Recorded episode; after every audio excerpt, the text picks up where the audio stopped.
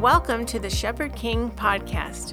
We exist to equip pastors and leaders in the local church to transcend beyond current culture, to see government through the lens of the gospel, and engage as modeled in the scriptures. Hi, I'm Leo Lazzarini. And I'm Greg Baker. Thank you so much for joining us for another episode of the Shepherd King podcast. As you know, we're going through our series of biblical principles on overarching topics. That is, how can we as believers face and dialogue on the issues that our culture is bringing up? Today, we will talk about criminal justice. Greg, why is criminal justice important to God and the scriptures?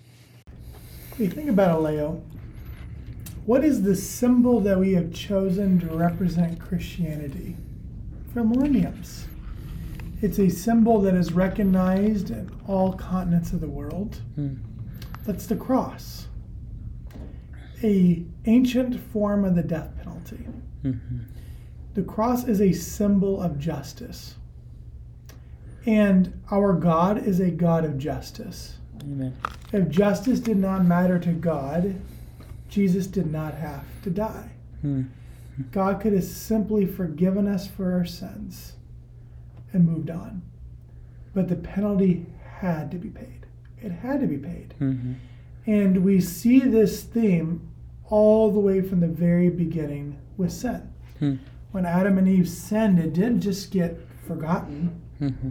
There's an animal sacrifice immediately following that. Mm-hmm. And that sacrifice points to Christ And during the Passover of Egypt, God couldn't just pass over the Egyptian or the Israelite homes. Hmm. He had required them to slaughter a lamb, put blood on the doorpost, hmm. pointing to the Lamb of God, Christ. Justice mm-hmm. is at the center of God's character. That's right, Greg. It's true that justice does matter for God, and we see that throughout the scriptures. How much He cares about His law being uh, fulfilled, and he follows through with um, what he commands in the law for the punishment of sin. We see that on the cross ultimately. But why is it so difficult for human beings to think about a good criminal justice system for ourselves? We go back to the cross again, Leo. The cross isn't only a symbol of justice, it's also a symbol of mercy. Hmm if God wasn't merciful, the cross still didn't happen. Mm-hmm. It happened because he's just and the penalty of sin had to be paid. It happened because he's merciful because he didn't want us to pay it. Mm-hmm. If God wasn't merciful, he would just would have punished us and kept us eternally separated from him. Mm-hmm. Because he's just, he's dealt with it. Because he's merciful, Jesus paid it. And what's mm-hmm. so difficult about us and being able to understand God is that God's fully just, fully merciful all the time. Mm-hmm. He's 100% just, he's 100% merciful, he's not 50 50. Mm-hmm. For us, we tend to bounce back and forth between camps, mm-hmm. where God never does. He's always in it. And this makes our criminal justice system so difficult as we do the best we can with this fully perfect God mm-hmm. who instruments the perfect amount of justice and mercy on people. Mm. And something we have to really encourage our government authorities in as we discuss justice is this key truth that righteous, perfect justice does not rest on government, mm-hmm. it rests on God. And Christ will bring about perfect justice at the end of all things. Mm. And we can be confident that God is going to render a perfect judgment that takes into account his merciful compassion and loving spirit at the same time as his love for justice and his hate for sin. Hmm. That's great, Greg. That is true that because God is a God of justice and is a God of mercy, it's hard to bring these two things in balance perfectly because he's the one that can be both at the same time perfectly. But for us human beings, it's challenging.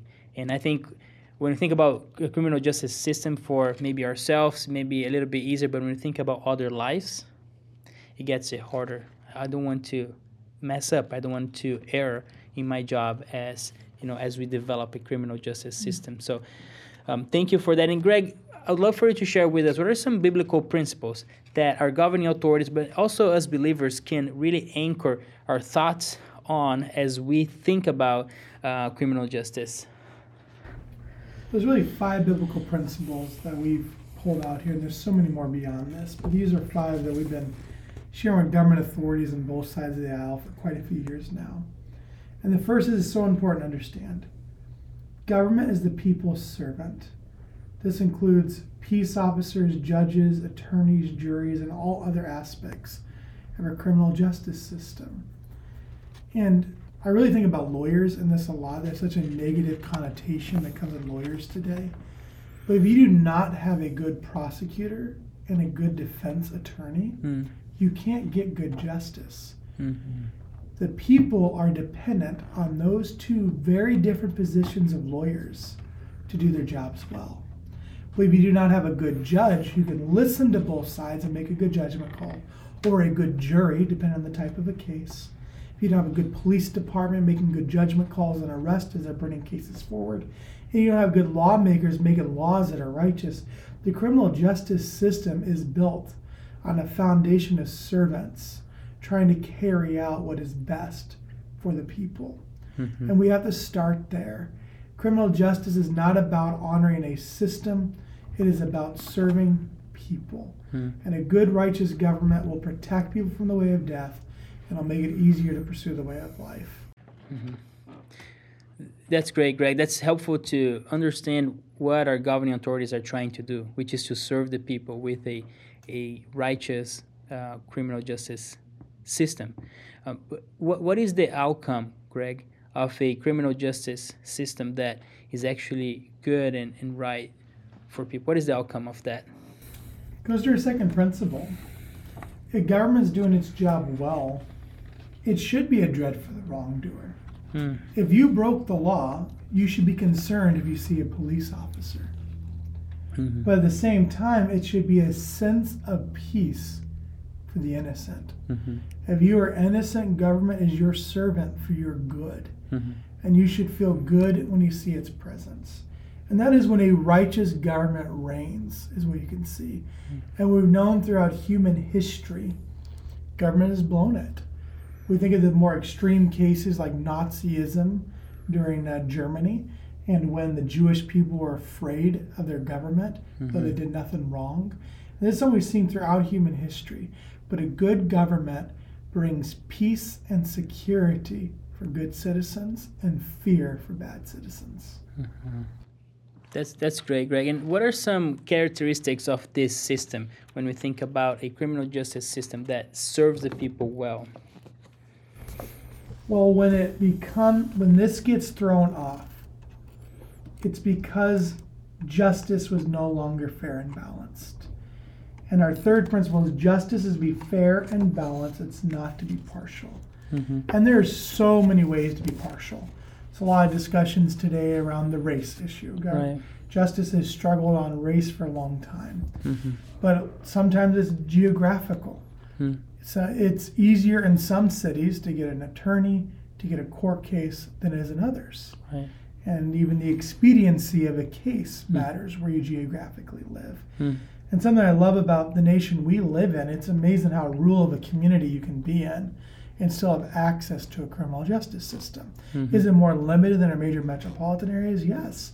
But it really does reach into even our deepest parts of our rural areas. Mm-hmm. But another large one that we've struggled for a long time is socioeconomic status. Mm. Good attorneys cost money. Mm-hmm. And there are many who cannot afford good attorneys. And that's why it's such a heart for an attorney to say, I'm going to do pro bono or a good, I'm going to say, I'm going to be a public defender. As a Christian, you really want to honor the Lord. You have an interest for law. Public defenders is a great calling to go into. They don't get paid quite as well, but they're serving people that on their own cannot afford an attorney that desperately need good representation mm. at the same high quality of the prosecutor. Mm-hmm. So, to be fair and balanced, I actually think one of the greatest hurdles in that is the socioeconomic. Because mm-hmm. if you're a good lawyer, you want to be rewarded well. Mm-hmm. And I think that's one of the hardest things to achieve. And we're very blessed here that we do have a decent system mm-hmm. that has achieved that. But ultimately, this goes back to we got to rest in Christ because Christ's justice ultimately will be perfectly fair and balanced. Mm. It will not be partial. Nobody is going to argue with that verdict. Mm. That's very good, Greg. And as we think about a criminal justice system, and we know that they're all humans and we're all falling as we're trying to serve um, our communities and as our governing authorities are trying to serve us by establishing a good criminal justice system, we will see some flaws and some uh, mistakes on the way. What are some ways that we as believers can face that reality of there isn't a perfect criminal justice system now? How can we face that? Well, goes to a challenge that Apostle Peter gave us in mm-hmm. First Peter. Said to honor the emperor, mm. honor those who are in authority. And today there's not an emperor. The emperor is represented by many different branches of government. Today, three of them. But he also said the servants sent out by him. Mm.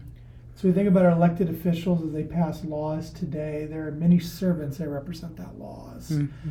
whether that be the attorney general's office, the police department, the uh, state patrol, so many different areas. And the scripture calls us to honor those and to pray for those who are in authority.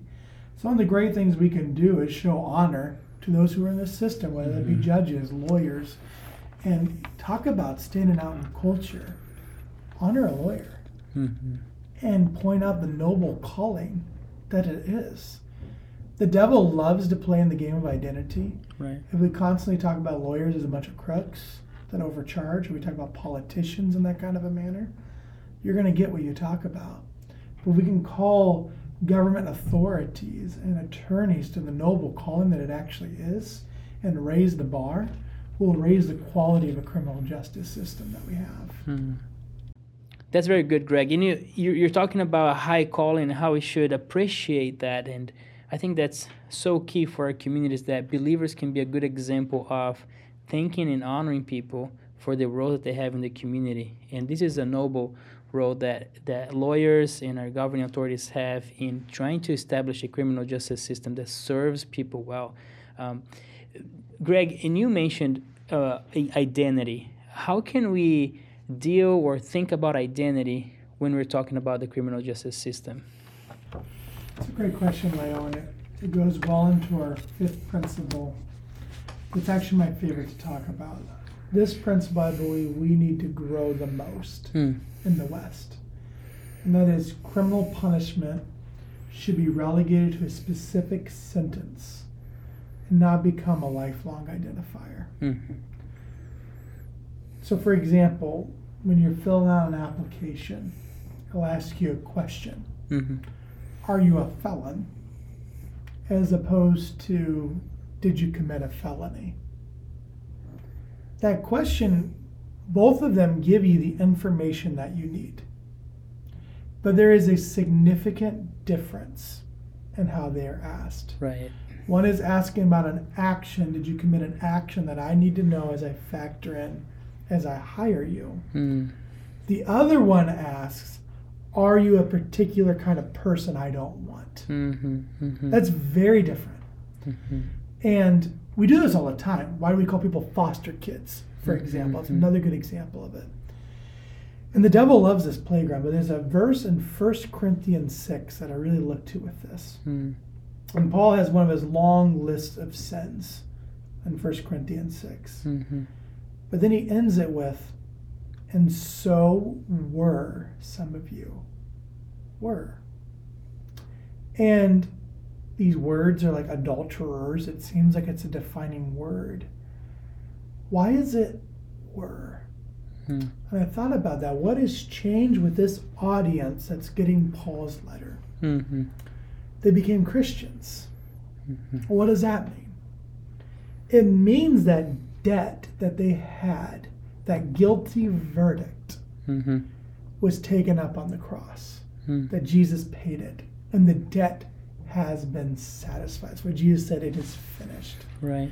So now that the debt had been satisfied, it no longer was identified to them. Mm-hmm.